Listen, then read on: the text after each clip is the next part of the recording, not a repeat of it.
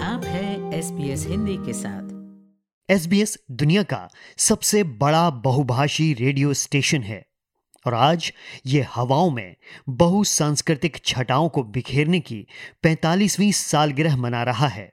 जब इसकी स्थापना हुई थी तब सरकार के मेडिकेयर कार्यक्रम के प्रसारण के लिए कुछ यूरोपीय भाषाओं में इसकी शुरुआत हुई थी लेकिन धीरे धीरे ये ऑस्ट्रेलिया की बढ़ती सांस्कृतिक विविधता वाले समाज की ज़रूरत बन गया और नए आने वाले अनगिनत लोगों की जिंदगियों का अहम हिस्सा Questa è Radio 3 a Melbourne, una stazione dello Special Broadcasting Service. Vás k pořadu českého vysílání na stanici 3EA Melbourne.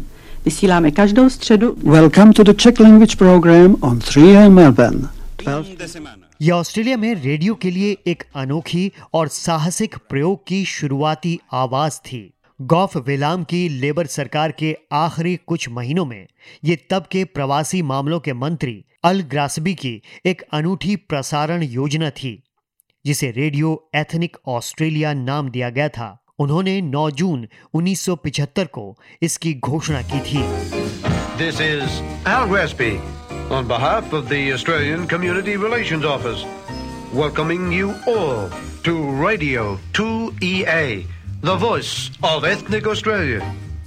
Today, the program is in Greek.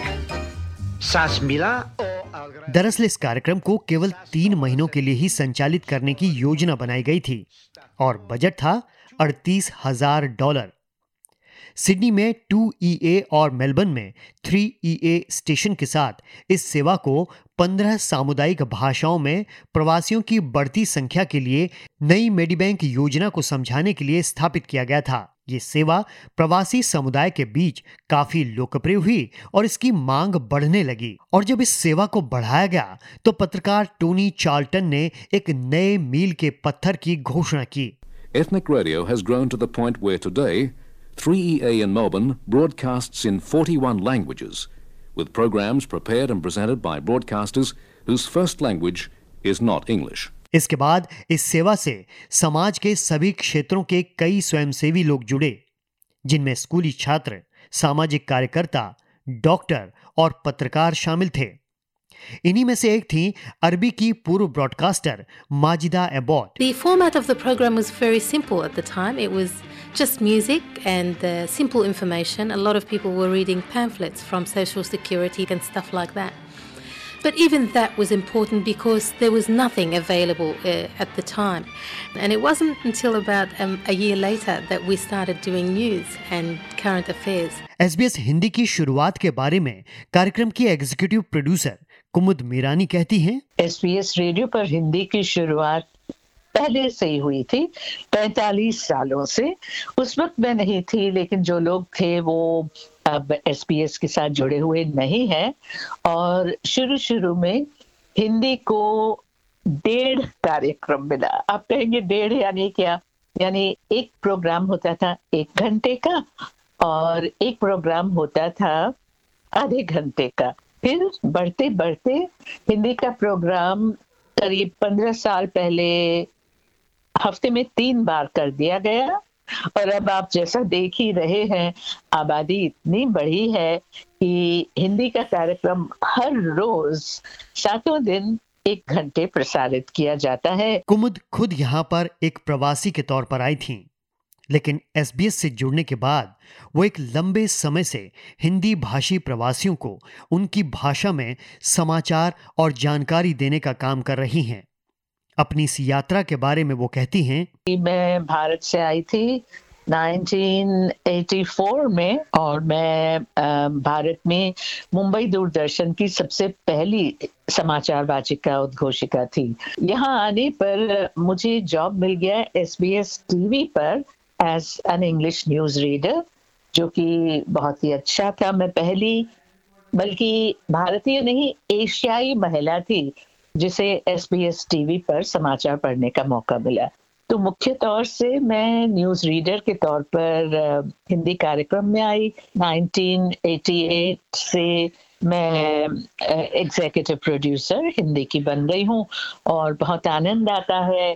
Team भी बढ़ गई है, बड़ी होनहार टीम है और नए नए कीर्तिमान सभी लोग स्थापित करते चले जा रहे हैं। ज़ाहिर है, जब इतने लगन के साथ बीज बोया गया था तो उसकी फ़सल तो लहलहानी ही थी। आज एसबीएस 60 से ज़्यादा भाषाओं में प्रसारण करता है। एसबीएस को औपचारिक तौर पर तीन साल बाद पूर्व प्रधानमंत्री मेलकम फ्रेजर द्वारा प्रवासियों के लिए एक स्वयं सेवा रेडियो स्टेशन के तौर पर स्थापित किया गया था। ज़ाहिर है, इस सेवा में प्रवासी समुदाय के लोगों को अंग्रेज़ी भाषा के ज्ञान के बावजूद अपनी मातृभाषा में समाचार सुनने को मिलने लगे थे। ये एक महान परिवर्तन का समय था। व्हाइट ऑस्ट्रेलिया नीति को केवल दो साल पहले ही समाप्त किया गया था। इसके बाद सामाजिक समावेश की आवश्यकता बढ़ गई थी। हालाँकि सेवा को मिलने वाली सभी प्रतिक्रियाएँ सकारात्मक नहीं थी।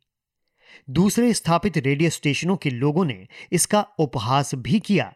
वेस्टर्न सिडनी विश्वविद्यालय के प्रोफेसर इन आंग ने एसबीएस की 40वीं वर्षगांठ पर बोलते हुए कहा कि इस तरह की आलोचना के बावजूद रेडियो एथनिक ऑस्ट्रेलिया को लॉन्च करने का सरकार का निर्णय दूरदर्शी था। I woo it was a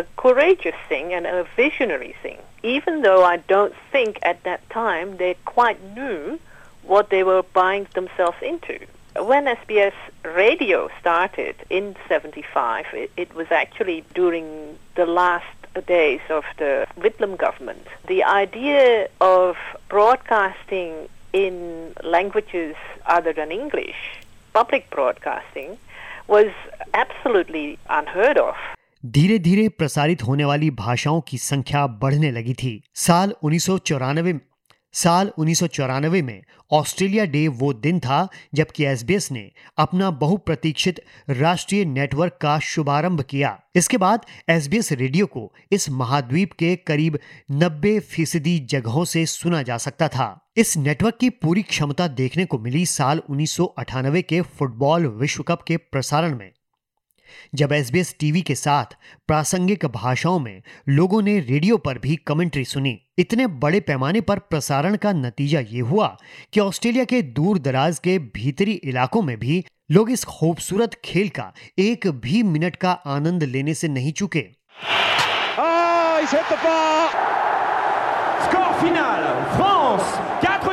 जैसा कि इसके चार्टर में परिभाषित किया गया है एसबीएस का उद्देश्य सभी ऑस्ट्रेलियाई लोगों को हमारी विविधता से भरी दुनिया को खोजने, उसकी सराहना करने और इस विविधता का जश्न मनाने के लिए प्रेरित करना है। इस काम के ज़रिए संस्थान एक एकजुट समाज के निर्माण में योगदान करता है। एसबीएस को सात वर्षों तक सफलतापूर्वक चलाने वाले पूर्व प्रबंध निदेशक माइकल एबीद कहते हैं SBS is very unique in the world. There is no broadcaster that is anywhere near the size and scale of SBS. And I think it was a really good policy decision by the then government to set this up to help unite migrants in Australia and to help people understand what it is to be Australian and the fabric of Australia. SBS News से Darren मारा तानिया स्मर्डेल और Jennifer लू की इस report को आपके लिए पेश किया है एसबीएस हिंदी से गौरव वैष्णव ने।